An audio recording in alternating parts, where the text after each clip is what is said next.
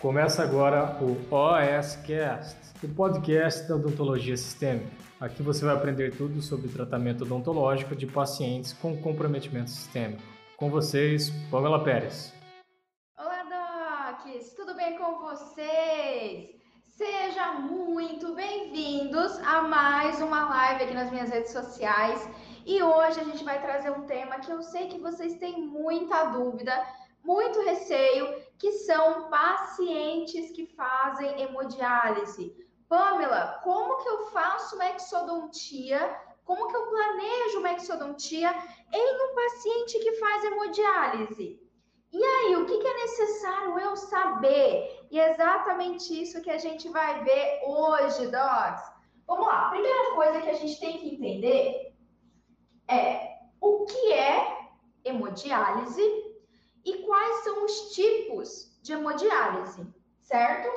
Então, o que é uma hemodiálise? Vamos lá que vocês vão entender como isso é extremamente importante para o dentista. Lembrando, a hemodiálise é um procedimento realizado por pacientes renais crônicos, ou seja, aquele paciente que ele tem uma disfunção, uma insuficiência renal, o rim dele não está conseguindo mais trabalhar adequadamente, né? E aí ele precisa, é, ele precisa de um tratamento que ajude a filtrar todas as toxinas que tem no sangue. Um desses tratamentos é a hemodiálise. E nós temos dois tipos de hemodiálise. Na verdade, não de hemodiálise, nós temos dois tipos de diálise, certo, da, certo, Docs? A gente tem a diálise peritoneal e nós temos a hemodiálise por si só. Tá? Na verdade, o termo correto é diálise. E aí, o paciente que faz diálise pode fazer um, uma dessas, né? Mas eu vou explicar para vocês qual que é a mais importante para a odontologia, ok? Bom, então só esteja presente para isso. Se eu tenho um paciente que tem doença renal crônica, esse paciente, é, é, na verdade, se é um paciente que já tem um quadro de insuficiência renal crônica. Por quê? Vamos só explicar para vocês. Qual é a diferença de doença renal, renal crônica e insuficiência renal crônica? A doença é quando eu já tenho um comprometimento da filtração renal, mas ela ainda acontece. Na insuficiência renal crônica, isso está quase zero. O rim ele não funciona mais, né? ele não consegue, os dois rins não conseguem mais filtrar de forma efetiva. Então a gente classifica como insuficiência. E os pacientes que entraram num quadro de insuficiência renal crônica, esses pacientes precisam passar por um tratamento que vá ajudar a toda a eliminação de toxina. Só para lembrar, galera, o que a gente já estudou em fisiopatologia na época da faculdade, né? Os rins, eles desempenham um papel fundamental em várias, vários processos metabólicos do nosso organismo, ok? Então, o rim, ele é importante para filtração do sangue, o sangue, o sangue que bate no nosso corpo, que está aqui em movimento, passa por todo o nosso rim, né? Todo o volume sanguíneo passa pelo rim e o rim filtra as toxinas que vêm da nossa alimentação, que vêm de medicamentos que a gente faz uso, que vêm propriamente do nosso metabolismo, o próprio metabolismo celular. Né? Então, essas toxinas elas são eliminadas pela urina e quem faz essa filtração, essa decisão do que fica ou do que é eliminado, são os rins. Ok? Tudo bem? Então, se eu tenho um paciente que essa função renal ela não funciona, eu preciso de algo que vai fazer a filtração para o paciente. Eu preciso de algo realmente que vai substituir o que o rim deveria estar fazendo. E aí é que entra a hemodiálise. Vamos lá. Quando a gente fala da diálise peritoneal, que, que acontece? Um paciente renal crônico, existe centros de hemodiálise, centros de diálise, ele vai até esse centro, né, o SUS que fornece esse tratamento, inclusive, ele vai até um centro de diálise, e aí a diálise peritoneal acontece o seguinte, é colocado dentro do abdômen realmente do paciente, ali o abdômen, um líquido, certo? Um líquido cheio de medicamentos que vão agir durante um tempo para realmente eliminar as toxinas do organismo do paciente. Então, isso a gente chama de diálise peritoneal, aonde na região do peritônio. Lembra a região do peritônio? Então, pega medicamentos, um, um líquido rico ali em medicamentos, em, em, substâncias que vão balancear o meio, né? É, todo o meta, metabolismo não, mas vão balancear o pH sanguíneo, vai ajudar a remover as toxinas, a equilibrar todo o pH do sangue, tudo isso. Vários fatores, não, não precisa a gente aprofundar nisso nesse momento, tá bom? Mas isso é a diálise peritoneal, ok? Beleza. Pamela, se eu tenho um paciente que faz diálise peritoneal, eu tenho que super me preocupar durante uma exodontia? Depende, né? Você vai se preocupar realmente na sua prescrição medicamentosa, ajuste de dose. Só que para esse paciente, a gente não tem uma preocupação com sangramento. E não é um sangramento normal, um aumento de sangramento durante a exodontia, docs. Por quê? Agora ficou a coisa começou a ficar interessante. Quando a gente tem a diálise peritoneal, é colocado ali aquele medicamento no peritônio do paciente, aguardam-se algum, algumas horas até fazer todo esse processo de, de ação medicamentosa mesmo, né? E aí remove aquele líquido e, ok, paciente liberado. Agora, existem, existe a hemodiálise. E como o próprio nome diz, hemo, de hemácia, de sangue. Nessa circunstância, Docs, o paciente ele vai ficar numa máquina de, hemo, de hemodiálise, uma máquina que vai fazer a substituição do rim do paciente. Então, acontece mais ou menos assim. O médico faz um acesso venoso aqui na região braquial, faz um acesso, ele vai conectar o paciente, faz acesso a uma artéria, faz acesso a uma veia. Isso vai ser conectado em uma máquina, gente, uma máquina enorme, é uma máquina da minha altura, assim uma máquina, que é a máquina de hemodiálise, e todo o sangue do paciente irá passar pelaquela máquina. Passar por aquela máquina. E essa máquina é como se fosse um rim artificial. Ela vai fazer toda a filtração do sangue através, mas vai ser um processo químico que vai acontecer dentro dessa máquina. Só que o que, que acontece com esse paciente? Olha que interessante. Para ele fazer esse processo de hemodiálise, o sangue todo do corpo dele sair e passar por essa máquina, a gente precisa que esse sangue não coagule. O que, que acontece com o sangue do nosso organismo quando o sangue sai do nosso organismo, né? Fez um rompimento aqui, tem um sangramento, o que, que acontece? Faz hemostasia. Então, vai a ação dos fatores de coagulação, vai a ação de plaquetas e faz uma hemostasia. Então, cada vez que o sangue sai do nosso organismo, ele tende a coagular. Pois é, é por isso que um paciente que faz hemodiálise, ele precisa de uso de um anticoagulante. Fica aqui comigo vai fazer sentido, tá? Fica aqui comigo vai fazer todo sentido, você vai começar a entender. Então, qual é o problema? O, vou colocar como problema. Qual é o desafio em executar uma exodontia ou executar um implante num paciente renal crônico que faz hemodiálise? A anticoagulação.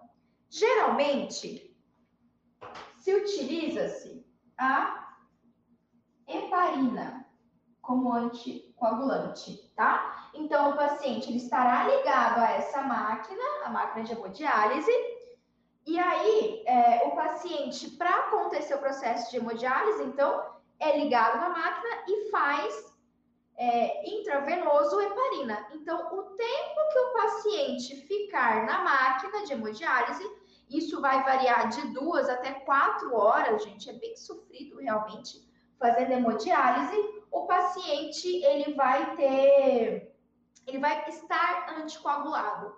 Então, vai, vai estar sendo realizado intravenoso a heparina. Hora que ele finaliza, suspende a heparina. Fechou? Só que qual que é o desafio? Exatamente isso, eu fazer uma cirurgia ou uma biópsia, inclusive, num paciente que faz hemodiálise. Sacaram a importância, a importância disso? Hum. Mas eu vou mais longe, Docs. Quando que, qual foi meu primeiro contato? Qual foi a primeira vez que eu atendi um paciente hemodiálise? Galera, quando eu me formei, eu nunca tinha atendido um paciente hemodiálise. Nunca. Eu não sabia nem o que era hemodiálise. Eu não tinha o conhecimento que eu estou transmitindo para vocês agora. Não fazia ideia que era um paciente com hemodiálise, fazia hemodiálise.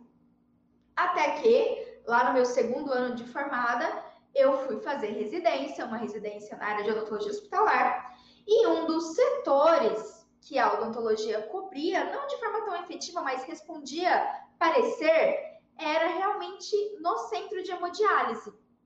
E foi ali que eu tive o meu primeiro contato com esse perfil de paciente. Olha que interessante, né? E eu vou trazer, inclusive, mais informações que eu tenho certeza que vocês não sabem em relação a esses pacientes que vai, vai ligar o alerta.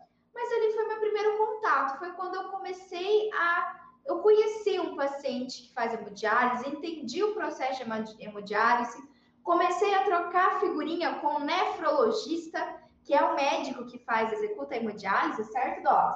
Então, esse daqui foi o meu primeiro contato. Nunca tinha conhecido.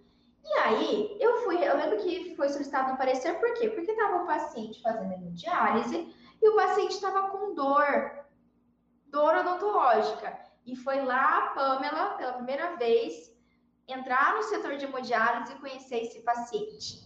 E entender o processo de hemodiálise para o meu planejamento, certo? Então, só se alguém não sabia, assim como a Pamela uns anos atrás, né? Não sabia o que é hemodiálise, agora você sabe. Primeira dica que eu te dou, anota aí. Ok, Pamela, e se o paciente que eu receber, ele não fazer hemodiálise, ele fazer diálise peritoneal, eu também tenho risco de sangramento? Não, porque a diálise peritoneal não precisa precisa de anticoagulante. Não precisa de anticoagulante. Então, se você ah, quando recebeu um paciente renal crônico, enfim, o paciente já tem mais de perda de 50% da função renal, 70% da função renal, e ele falou para mim que ele faz diálise, diálise, é, faz diálise. Você fala o quê? O que, que você tem que investigar? Se ele faz a diálise peritoneal. Seu João, a diálise que o senhor faz, diálise que o senhor faz, é aquela que coloca o medicamento na barriga o líquido na barriga, ou aquela que o senhor fica na máquina que faz o acesso aqui pelo braço e quem, é, quem filtra é a máquina. Ok? Essa é a pergunta que você vai fazer para conseguir identificar qual tipo de diálise que seu paciente faz. Se ele faz diálise peritoneal, você não precisa se preocupar com o sangramento excessivo durante a sua cirurgia. Agora, se ele faz hemodiálise, ok, então com certeza ele vai utilizar anticoagulante e você tem que estar presente para isso. E o que eu vou te ensinar daqui para frente é exatamente como que a gente vai planejar essa exodontia para um paciente que, tem, que, faz, que faz hemodiálise. Não só isso, mas a gente pode também executar uma cirurgia, né? Uma cirurgia, uma biópsia, um implante no paciente que faz hemodiálise. Mas vamos lá. Vamos para o nosso próximo tópico. Agora que você entendeu a diferença, né? E sacou que assim como vocês, eu também já tive fases da minha vida que eu não conhecia esses pacientes, Docs, foi exatamente na época da residência que eu descobri a existência da hemodiálise e comecei a entender tudo que está em volta de um paciente renal crônico. Porque assim, o que eu estou trazendo para vocês é um tópico, que é inclusive o que vocês têm mais dúvida, o que vocês me pediram para trazer, que é a situação de uma cirurgia para um paciente que faz hemodiálise. Mas quando se trata de um paciente renal crônico, tem várias, várias outras coisas, vários outros tópicos que a gente tem que se atentar para o atendimento desse paciente. É completamente possível executar todos os tipos de procedimentos num paciente renal crônico, mas a gente tem que se atentar a algumas coisas. Esse é um paciente que ele é um paciente com insuficiência, né? É um paciente que tem uma facilidade de instabilidade de pressão arterial, instabilidade da glicemia. Esse é um paciente que uh, ele pode realmente, quando a gente vai prescrever o medicamento, eu posso acabar levando a um aumento de toxicidade renal. Então, são várias coisas que a gente precisa saber. Mas eu acredito que esse tópico de hoje é um dos mais importantes. Por quê? Mesmo que a galera, tem uma galera que falou aqui para mim, Pamela do céu, não, eu nunca atendi um paciente anal crônico. Pois é, Docs, mas você vai atender. E o que eu vou te mostrar agora, você vai ficar assim, abismada, abismado em relação a esse paciente. Por quê? Olha só, vou trazer uma informação para vocês. Segundo o dado da Sociedade Brasileira de Nefrologia, um dado de 2019, tá? A prevalência de doença renal crônica no mundo é de 7%. E geralmente, quando uma pessoa acima dos 30 anos, isso aumenta para 28% e acima dos 64 anos, 46%. Isso é a nível mundial, tá? Então, ao longo dos anos, você vai notar que isso é uma, isso reflete no Brasil, tá? Vou trazer informações para vocês no Brasil, ó. No Brasil, estima-se que existam mais de 10 milhões de pessoas com doença renal crônica. O que isso quer dizer? Se você ainda não recebeu um paciente assim, você vai receber. Pois é, Camila, é muita coisa, é absurdo, gente, é, é absurdo. 10 milhões de brasileiros têm doença renal crônica. Alguns têm a doença no início e alguns já estão avançados e necessitam da, da hemodiálise. Ó, só para vocês ir, longe, ir mais longe, ó, desses mais de 10 milhões de pessoas, 90 mil fazem diálise. Além disso, o número de renais crônicos no Brasil aumentou nos últimos 10 anos, tá? Nos últimos 10 anos, ó, renais crônicos. Só para vocês terem noção. Como isso é grave, gente, até para a gente estar tá presente para a nossa família, tá? Os renais crônicos nos últimos 10 anos, em 10 anos, aumentou 100%, houve um aumento de 100% do número de pessoas com doença renal crônica. Por quê? Agora vocês vão sacar. Quem é o paciente rotineiro que a gente sempre atende no consultório e que é potencialmente um candidato a doença renal crônica. Esse combo aqui, galera.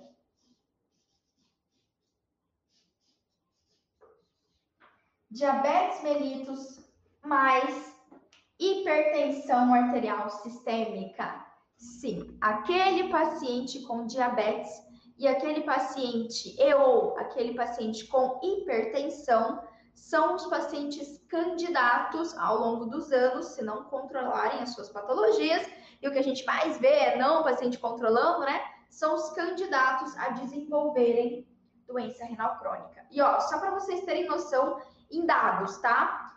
Mais de 25% dos diabéticos tipo 1 e de 5 a 10%, até 10% dos pacientes com diabetes tipo 2 desenvolvem insuficiência renal crônica. Gente, olha isso.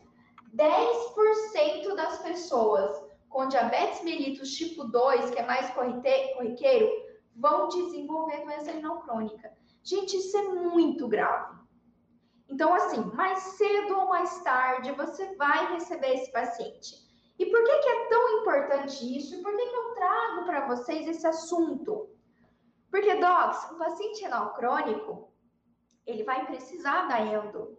Ele precisa do tratamento gengival, ele quer fazer implante, ele quer fazer harmonização orofacial, ele quer fazer a bichectomia, ele quer a reabilitação. Ele precisa de uma biópsia. Esse paciente ele precisa de todos os tratamentos odontológicos, esse paciente também quer passar por procedimentos estéticos. E muitos desses procedimentos estéticos ou reabilitadores, a gente sabe que tem uma situação de sangramento e tudo mais. E como eu falei para vocês, aqui hoje eu estou trazendo em relação à hemodiálise. Mas, docs, pode ser que o paciente ele precise, é, qualquer, independente do procedimento que você for fazer, a gente tem que ter o um conhecimento em relação ao ajuste de dose medicamentoso. Inclusive, eu já trouxe, tem live minha aqui no canal do YouTube que eu falo sobre ajuste de dose, tá? Então, é um paciente que demanda de um ajuste de dose medicamentoso é um paciente que ele tem várias outras comorbidades que o dentista vai ter que saber lidar para o atendimento odontológico, incluindo sangramento não relacionado à anticoagulação. Quando a gente tem pacientes com uma insuficiência renal descompensada, mais grave, a gente tem o que chama de sangramento urêmico. A gente tem tanta descompensação metabólica por causa do, da função renal que o paciente pode ter peteca, ele pode ter sangramento gengival, pode ter vários outros tipos de descompensações. E a gente tem que estar presente para isso, tá? Lógico, Docs, eu não consigo aqui falar, óbvio, no tempo que eu tenho, todos e todas as alterações orais e todos, todos os manejos desse paciente. Gente precisaria de mais tempo. Mas eu acredito que nesse ponto aqui, hoje eu já vou ajudar vocês, tá bom? Então, tá presente para isso, tá? Para vocês terem noção, esse paciente que tem insuficiência renal, que está em hemodiálise, está acontecendo duas coisas com ele. Esse paciente que já começou a fazer a hemodiálise, Doc, ele também quase que automaticamente entra na fila de transplante de órgãos. Por quê? Porque o rim dele, os rins, os dois, não funcionam mais. Então, para esse paciente não ter mais insuficiência renal crônica, não ter mais essa patologia, esse paciente ele tem que passar pelo transplante. E o Brasil, no mundo, é o segundo país com maior número de transplantes renais. Só em 2018, só no, é, isso é uma informação do ano de 2018. Então, no mundo, o Brasil é o país que mais faz transplante renal. Isso é bom no sentido de que bom que estão conseguindo fazer transplante. Mas, gente, a gente não deveria, né? O paciente, é, a gente está tendo uma realidade de saúde no Brasil que está cada vez mais precisando, cada vez mais, cada vez mais pacientes precisando de transplante renal. Isso é grave. Inclusive, esse é outro tópico. Só para vocês terem uma ideia, olha a importância do dentista, gente. Quando eu trago esses temas para vocês, vai além do paciente renal crônico, vai além do paciente hemodiálise. Gente, esse conhecimento, ele traz poder para a gente. O poder de você realmente mudar a vida de um paciente renal crônico. Esse paciente que está na fila de transplante, e ó, eu já ouvi isso de, inclusive, uma vez eu estava numa reunião é, no CRO aqui do meu estado, e aí a gente recebeu a visita de uma enfermeira responsável pelo setor de hemodiálise aqui, de hemodiálise e também pelo é responsável por a fila de transplante, tá, de pacientes aqui no SUS, aqui no meu estado. E ela falou assim pra gente, falou assim, olha, galera, o que está acontecendo? A gente está tendo nos últimos meses pacientes que estão na fila do transplante, pode ser o transplante renal, pode ser vários outros, mas principalmente paciente que tem transplante renal ou transplante hepático, né? Tá na fila do transplante, esse paciente, ele chega lá, é chamado, né? Ele consegue o órgão, chegou a hora dele, quando vai fazer o preparo, ele tá com infecção odontológica, ele tá com doenças orais. E sabe o que acontece com o paciente que chega para fazer o transplante, ele tá com infecção odontológica? Ele perde o transplante não pode ser realizado o transplante se o paciente tem infecção odontológica. Se o paciente tem gengivite, se o paciente tem cárie, se o paciente tem raiz residual, se o paciente tem endo que não foi bem executada, lesão periapical, doença periodontal, não executa. Essa pessoa, ela volta lá para o fim da fila. Gente, olha a importância da odontologia. Então, trazer esse conhecimento para vocês vai além de vocês saberem fazer uma exodontia no paciente com hemodiálise é vocês saberem que vocês têm o poder de mudar a vida de uma pessoa, que vocês têm o poder de adequar e cuidar da saúde daquela pessoa como um todo. Quando a gente fala que a boca ela não está desconectada do corpo, a gente não pode falar isso da boca para fora. Vocês imaginam uma pessoa que está ali fazendo hemodiálise todos os dias, que foi o caso da Thais Miguel, que a Thais postou aqui, todos os dias fazendo hemodiálise, está na fila do transplante, Chega a hora ela fazer transplante, ela não consegue porque ela tem uma infecção odontológica. Gente, isso é indignante. Então, esse é um conhecimento. E ó, o que eu ouvi da própria enfermeira, falou para a gente que estava ali, né, para os conselheiros, falou assim: ó, gente, é o seguinte, às vezes o paciente ele até busca atendimento odontológico, mas ele não encontra dentista que execute. Gente, olha a gravidade disso. Eu vou ser sincera para vocês agora nesse momento. Isso me deixa indignada. Eu fico inconformada de saber que o dentista ele pode fazer tanto pelo seu paciente, só que ele não consegue ainda fazer por falta de conhecimento. E a forma que eu encontrei de mudar essa realidade da odontologia brasileira é vir aqui e fazer essa live para vocês na hora do meu almoço. E trazer um conhecimento para que, se isso acontecer com vocês, e vai acontecer, gente, vai bater o paciente, vai bater na porta de vocês o paciente não crônico, vocês sabem o que vocês estão fazendo, vocês vão poder ajudar aquela pessoa, vocês vão ser esperança para essa pessoa. Tudo que eu trago aqui, toda essa semana de, de lives, a imersão que vai acontecer na semana que vem, não se trata só de pacientes com atrações sistêmicas, não se trata só de você manejar um paciente renal crônico se trata de uma vida, se trata de um paciente que ele precisa de um dentista que sabe o que está fazendo. Ele precisa de um dentista que resolve. Docs, todo dentista tem a capacidade de ser herói do seu paciente. E herói é aquela pessoa que ela faz o máximo para ajudar uma outra pessoa, às vezes até sem retorno, né? Mas a gente pode ser herói do nosso paciente. E, lógico, a gente ainda pode fazer o nosso papel, a gente pode ser herói e ainda receber muito bem por isso, lógico, né? Se você está no SUS, você recebe de outras formas, mas se você está no privado, com certeza esse paciente ele vai pagar feliz o tratamento odontológico, sabendo que você é o dentista que vai assistir, que vai cuidar dele, que ele vai conseguir ter segurança, que o paciente vai se sentir seguro. Isso só a gente é capaz de passar. Não é mesmo? Mas vamos lá, vamos lá, que a gente vai chegar aqui. Então, agora que vocês estão presentes para isso, vamos lá.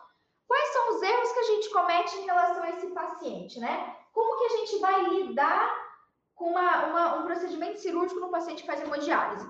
Primeira coisa que você não pode errar, eu vou citar os erros aqui que a maior, a maior parte dos dentistas comete.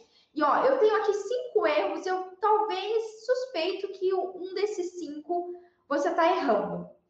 O primeiro deles é não tratar, não fazer o que tem que ser feito. Pamela, mas o paciente ele faz hemodiálise todo dia, ele faz hemodiálise segunda, quarta e sexta. Como que eu vou fazer uma exodontia? É perigoso, o paciente vai sangrar demais. Eu vou ajudar vocês, eu vou deixar isso bem simples para vocês. Só que, ó, isso não é uma desculpa. É por isso que eu tô fazendo essa live, tá? Quando você deixa de tratar um paciente renal crônico, além de, para quem é do setor privado, né, tem consultório, além de você estar tá perdendo um potencial cliente que vai fazer a exo e depois vai querer fazer o implante, vai querer fazer a reabilitação completa com você, você está colocando a vida desse paciente em risco. Lembra que a nossa boca não está desconectada com o nosso organismo? Inclusive, a ciência já mostrou que quando eu tenho um controle de falta de infecção, quando a gente é, faz aquela exo daquele dente com doença periodontal, daquela raiz residual, automaticamente eu melhoro o controle glicêmico, eu diminuo, diminuo o risco cardiovascular do meu paciente e, consequentemente, eu trago uma estabilidade de saúde para o paciente renal crônico. Ok? Então, não cometa esse erro. Sim, é completamente possível e é isso que eu vou mostrar na live para vocês, tá? Estou mostrando aqui aos poucos, né? Segundo erro que você não pode cometer na hora de atender um paciente renal crônico. Cada paciente é único. Mesmo um paciente que faz hemodiálise, tem pacientes que fazem hemodiálise uma vez por semana. Tem outros pacientes que fazem duas vezes por semana, outros quatro vezes na semana, outros, como a Thais Miguel, Thais Miguel colocou aqui, fazem todos os dias hemodiálise. E além do fator, além de você descobrir qual é o tipo de diálise que o paciente tem que estar é, tá fazendo, o que, que você tem que avaliar? Avaliar a estabilidade desse paciente. Se você pretende fazer uma exo com segurança, você precisa saber como é que está a pressão arterial no paciente renal crônico. Como que está a glicemia dele? como que dentro do dentro de todos o, o, nível, né? Quando a gente tem, a gente tem a classificação do paciente renal crônico. Dentro da classificação do paciente renal crônico, qual é, em que estágio que ele está? É um paciente que perdeu metade da função renal, é um paciente que só tem 30% da função renal, é um paciente que tem menos de 15% da função renal. E eu já vou dar uma dica para vocês. Se o teu paciente está fazendo hemodiálise, é porque possivelmente ele já tem menos de 15% da função renal. É um dos indicativos para o médico iniciar a hemodiálise. Ok? Mas a gente precisa entender a estabilidade desse paciente. Paula, como que eu avalio, né? E vai que esse paciente, como que eu descubro se o paciente, é, o quanto da função renal dele está comprometida? Você pode trocar figurinha com o médico, sim, mas você também tem a autonomia de solicitar exames de sangue. Você pode solicitar ureia, você pode solicitar creatinina, TFG, que é a taxa de filtração glomerular, e você sozinho consegue avaliar o teu paciente. Até porque tem um outro fator interessante aqui, que eu falei em algumas outras lives, mas é legal a gente estar presente. Uh, a doença renal crônica é uma doença silenciosa. Gente, para o paciente começar a apresentar sinais e sintomas de doença renal crônica, ele tem que ter perdido mais de 50% da função renal. Basicamente, ele tem que ter perdido um rim, um rim, para sim ele começar a desenvolver sinais e sintomas relacionados à doença renal crônica. Tá? Então, se você tem um paciente ali que está descompensado da glicemia, está descompensado da hipertensão, já tem alguns anos ali, o paciente já tem, ó, mais de 45 anos. Nessa circunstância, você tem total autonomia de pedir exames laboratoriais para avaliação, exames laboratoriais para avaliação renal desse paciente, para você não ver se você está com renal crônico, sentado na sua cadeira, sem sinais e sintomas ainda. Isso chama-se autonomia. E isso você tem é, autonomia como profissional de saúde, tá? Total autonomia para você solicitar esses exames. Ok? Então, avalie a estabilidade do seu paciente. Não cometa esse erro. Segundo erro, tá? Achar que a hemodiálise vai ser um empecilho, né? Não é. E agora é isso que eu quero ensinar para vocês. O que, que, eu faço, então? Pamela, eu preciso fazer uma exo e esse paciente faz hemodiálise. O que, que você vai investigar?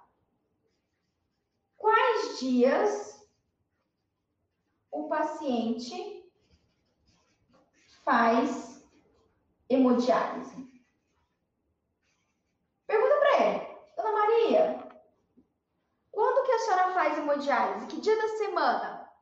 Ah, doutora, eu faço, vamos lá, ó. Segunda, quarta e sexta. Eu faço nesses dias aqui, segunda, quarta e sexta, doutora. Maravilhoso. Agora eu vou provar para vocês por que a hemodiálise não é empecilho para nenhum procedimento invasivo, incluindo os reabilitadores, tá? Incluindo implante. A heparina, você vai perguntar quantas vezes por dia ele faz e possivelmente os protocolos que a gente tem do Ministério da Saúde para hemodiálise, a primeira escolha vai ser heparina. Só não usa heparina caso o paciente tenha algum tipo de alergia. E a maior parte dos pacientes renais crônicos sabe qual é o anticoagulante que faz uso, tá? Se o paciente não souber te dizer, esse é o momento de você entrar em contato com o nefrologista e perguntar, ok? Mas a heparina, olha que interessante, ela tem uma meia-vida curta, galera. A heparina, o que é meia-vida, Pamela?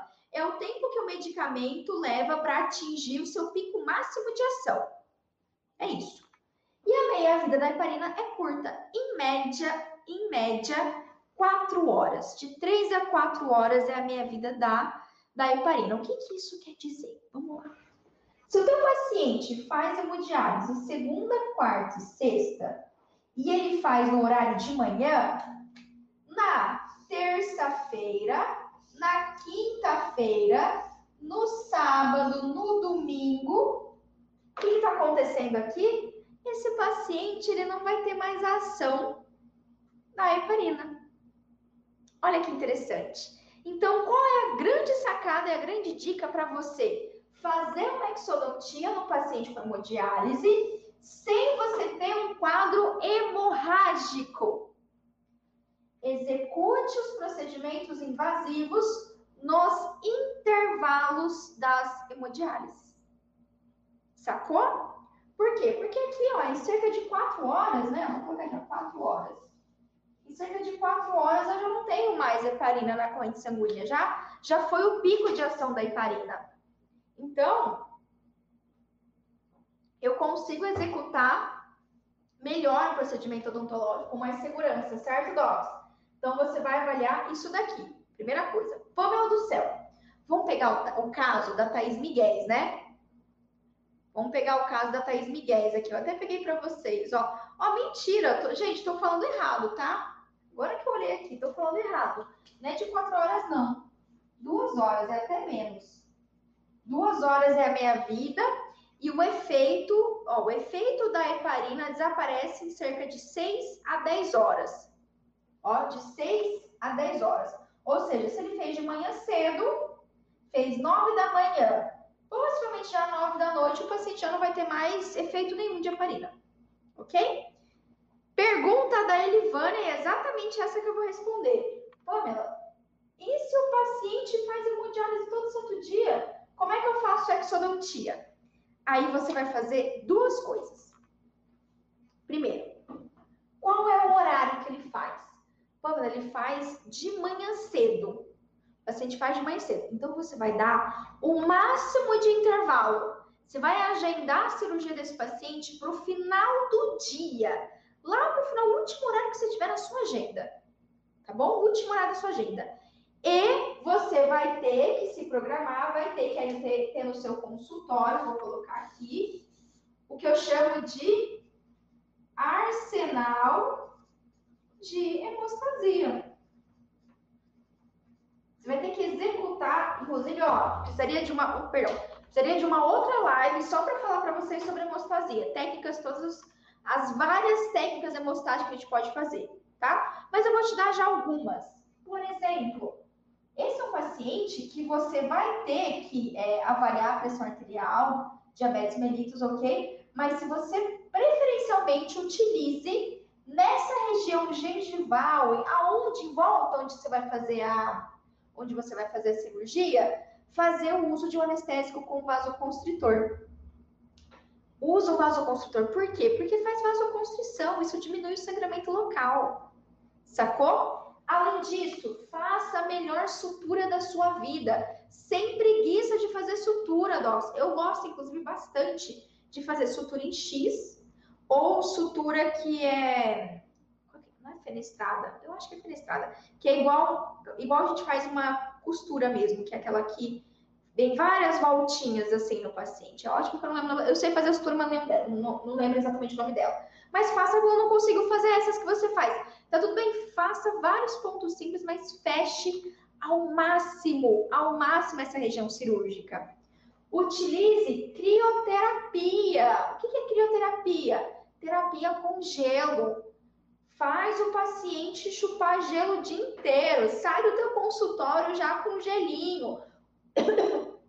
Perdão, galera, peraí. Afoguei. Com gelo no rosto, chupando um gelo, chupando um picolé, de preferência sem açúcar, porque se o seu paciente for diabético, né? de preferência sem açúcar, mas um picolé sem açúcar. Um, um, um, eu gosto muito de sacolé. Como é que chama aí para vocês? Aqui no Mato Grosso do Sul, eu conheço como tem chup-chup, tem sacolé, tem aqui eu conheço como geladinho. Geladinho, tem geladinha, geladinho, enfim. Você pode ter isso no seu consultório, fazer ele com suco natural, suco de uva, um suco de laranja natural, faz ali como gela e dá para o seu paciente assim que ele sai do consultório já com crioterapia. Doc, vocês não têm ideia o quanto de hemorragias eu já consegui parar, conter com uma boa sutura e com crioterapia. Tá bom? A Márcia colocou assim: chope, Camila chupa-chupa, gelinho, din-din. Ai, din-din eu já tinha ouvido falar. Gelinho em São Paulo. Márcia, chope? Chama chope? Não, mas peraí. O, uh, o, o chama chope aí? Ou você indica chope no pós-operatório para o paciente?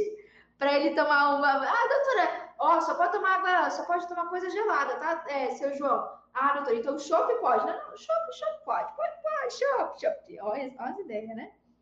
Chup-chup em Minas. Que massa, galera, que massa. É, ah, é, chama chopp. Chuque, chuque, gente, essa é nova. Geladinho, aí o Samuel. Ai, galera, vocês são demais. Aqui eu conheço como geladinho também, Samuel. No sul de Minas é chupa-chupa. No Belém do Pará é chopp, gente, ó. Chopp no Belém do Pará. É outro nível Belém do Pará, vocês não estão entendendo. Que massa, Márcia. Vocês sacaram? Então, se eu tenho um paciente que faz hemodiálise todo santo dia, galera, a gente prepara o nosso arsenal de hemostasia. Tem medicamentos que eu posso utilizar? Tem. Tem transamin, tem epsilon, que você pode utilizar de forma local. Sacou, Doc? Então, se o paciente faz de forma intervalada, você deixa procedimentos invasivos para os intervalos. Se ele faz todos os dias, programa a cirurgia o mais distante possível do horário que ele fez hemodiálise, ok? Uh, e antes, antes prepara o seu arsenal de hemostasia. Vou pegar aqui dúvida de vocês. E os medicamentos pós-cirurgia, posso prescrever normalmente? Não, Camila, a gente não vai fazer uma prescrição como a gente receitinha de bolo para o paciente hemodiálise. Dica que eu já te dou de antemão: evite todos os medicamentos que têm ação nefrotóxica. Por exemplo, paracetamol é um deles. Né? Ibuprofeno, é, AINES também não são medicamentos muito interessantes. Não são proibidos, mas não são a melhor, indicação. É diferente, até porque você precisa determinar desse paciente qual a gravidade da doença renal crônica. É isso que determina se você vai ter que ajustar a dose medicamentosa ou não, e se você vai ter um pouco mais de liberdade na sua prescrição, tá bom? Massa Docs! Ó, a Thaís falou que tem atendido vários pacientes com sequelas de Covid. Thaís, eu também. Pior que eu também. Tá quase toda semana aqui. A Valéria mandou assim: não usa AINES, não é a melhor escolha para esse paciente renal crônico, tá? Mas, ó, Docs, não adianta. Se eu falar essa, se eu falar para vocês, ah, usa isso, usa aquilo, isso vai ficar raso, vai ficar superficial. Ajuste de dose para paciente renal crônico, a gente precisa aprofundar nosso conhecimento. Se eu responder para vocês, eu vou estar tá sendo rasa e vou estar tá sendo, inclusive, imprudente em passar um conhecimento raso. Eu não gosto de passar conhecimento raso. Por isso que hoje, qual foi o tópico que eu coloquei para vocês? Hemodiálise. Como é que a gente lida com o risco de sangramento, tá? Então, isso daqui já vai mudar demais o jogo de vocês. Docs, a gente pode executar todos os procedimentos odontológicos do paciente anal crônico. Pamela, implante pode? Lógico que sim. Até porque o paciente, quando a gente pensa em implante, é reabilitação, o paciente precisa se alimentar melhor. Se esse paciente está numa fila de transplante, isso vai ser imprescindível para ele num pós-transplante. A gente vai, com certeza, fazer o máximo para o nosso paciente renal crônico, ok? Então, você pode fazer tratamento endodôntico? Bio? Lógico que pode. Raspagem? Com certeza. Siga essa orientação que eu falei para vocês. Pergunte para o paciente se realmente é heparina, porque se for um outro medicamento, fala, não é heparina, o que, que eu faço? Você vai lá na bula do medicamento anticoagulante que o paciente faz uso e você vai ver qual é a minha vida desse medicamento, quanto tempo leva para o medicamento não fazer mais efeito. E aí você vai fazer esse cálculo, esse agendamento. Lembrando, isso é muito importante. Tudo que a gente executar no paciente hemodiálise, a gente tem que lembrar que esse paciente está em um tratamento, em um acompanhamento médico. Nós não precisamos ter autorização do médico para realizar nada do nosso tratamento odontológico, mas é nossa obrigação, num trabalho multiprofissional, informar o médico, deixar o médico, o nefrologista, a equipe que assiste esse paciente que faz hemodiálise presente que, olha, ele fez uma cirurgia odontológica. Por que, nós? Você fez a cirurgia do paciente na terça-feira, só que na quarta-feira ele vai fazer hemodiálise de novo. Em menos de 24 horas ele vai fazer uma nova hemodiálise. Ele pode ter um sangramento pós-operatório. Então faça sua melhor sutura, passe de forma assim, orientações claras para o paciente e tenha uma comunicação aberta com o nefrologista, com o médico e com a equipe de saúde que assiste esse paciente. Porque o nosso tratamento odontológico ele vai interferir. O paciente chega lá na quarta-feira fazer hemodiálise começa a ter sangramento oral e os coitados do, dos enfermeiros, o médico entra em desespero. Poxa, quer dizer que o paciente fez uma extração odontológica, o dentista nem falou nada. Não mandou lá para a gente uma orientação, o que, que a gente faz, gente. Isso a gente não pode deixar acontecer. Lembra que o médico é um grande parceiro da odontologia, mas a odontologia também é um grande parceiro do médico. E a gente sim tem que fazer orientações pós-operatórias para os nossos pacientes. A equipe que assiste o paciente anal crônico tem que estar presente para isso, tá bom? Que seja através do paciente, mas tem que acontecer. Senão a gente acaba atrapalhando, né, um pouco e dando trabalho para outros profissionais de saúde, porque a gente não teve um trabalho multiprofissional. Então, ó, você não precisa, não há por que você pedir autorização para fazer exo no paciente hemodiálise. Você já tem aqui um, um planejamento necessário para você evitar um sangramento maior. Mas o médico tem que estar tá presente para isso. O médico tem que saber que vai ser executada uma cirurgia nesse paciente. Isso interfere na conduta dele. Tá bom? Sem falar aqui a nossa prescrição, né? Fez aqui, por exemplo, quando eu tive que fazer um analgésico, ou eu fiz um antibiótico nesse paciente, né, para cirurgia, para o tratamento periodontal, a nossa prescrição vai alterar também. Por quê? Porque na quarta-feira, quando ele fazer hemodiálise, a hemodiálise vai tirar todo o medicamento. Então, olha que loucura, né? Alguns medicamentos a gente reduz a dose. E outros medicamentos a gente vai ter que aumentar dependendo do momento que o paciente está fazendo hemodiálise. O médico tem que estar presente para isso.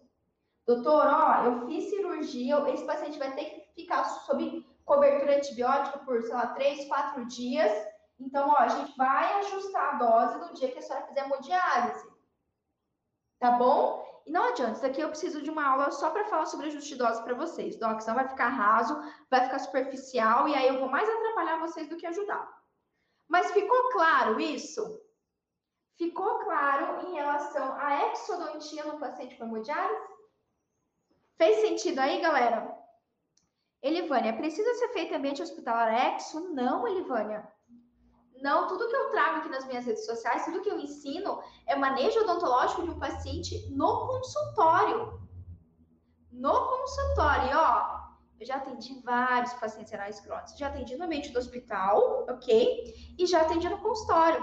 E pacientes fazendo hemodiálise quase todos os dias, fazendo hemodiálise toda semana, então é completamente possível, tá bom? Tem que ter o conhecimento, tem que ter o seu arsenal de hemostasia, então aqui você já está bem, espero que você tenha ficado mais presente para isso, mas não tem necessidade de ser no âmbito hospitalar, ok? Você só vai fazer uma action no âmbito hospitalar se o paciente ele estiver internado no hospital, só que aí é outra conduta. Aqui a conduta que eu estou mostrando para você é a conduta de dentro do consultório. Ok? Eu tenho certeza que você consegue. Completamente possível, tá bom? Completamente possível. Assista todas as lives aqui comigo. No meu canal do YouTube tem outros vídeos falando sobre paciente renal crônico, com outros aspectos para você é, se atentar no manejo odontológico, mas é completamente possível, tá bom? Quando a gente tem conhecimento, galera, conhecimento é poder. Por isso que eu fico muito feliz e muito realizada em poder estar aqui na hora do meu almoço trazendo essa live para vocês. Fechou, galera? Valéria perguntou: e home care? Pode fazer excellent home care? Valéria, nosso manejo vai ser o mesmo. É a mesma coisa. O que você vai fazer aqui no consultório é o mesmo manejo, é o mesmo protocolo de atendimento que você fizer no home care. Tá? Nenhuma contraindicação, de forma alguma tem que ser realizada. Galera, ó, acho que eu tirei alguma dúvida de vocês, tá bom? Beijo para vocês, docs!